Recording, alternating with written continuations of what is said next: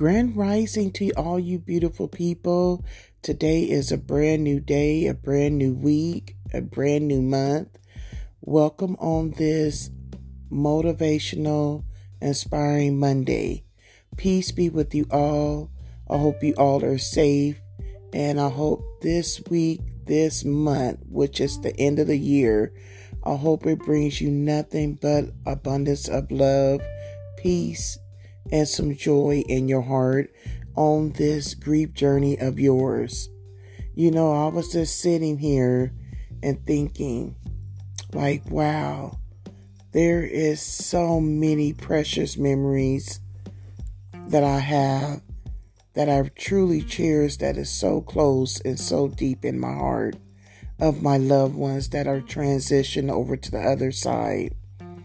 My sweet beloved aunt um, her anniversary was just yesterday, and um, I made the best out of the day. We celebrated a little um, because she was just so full of life. She was the glue stick to our family. You know, she was just there for everyone, and she didn't never switch up. She never changed.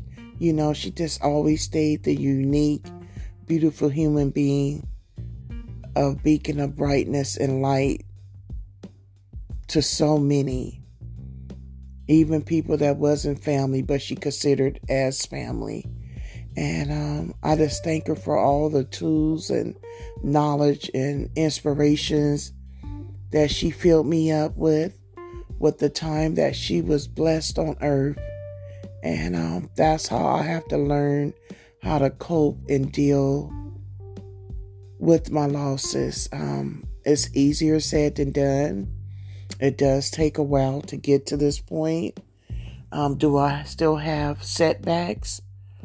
I do. Um, that is the human and the nature side of me. But spiritually, for me, I know that my loved ones are in a better place. So I just hold on to them tight close to my heart. And I just take my steps forward.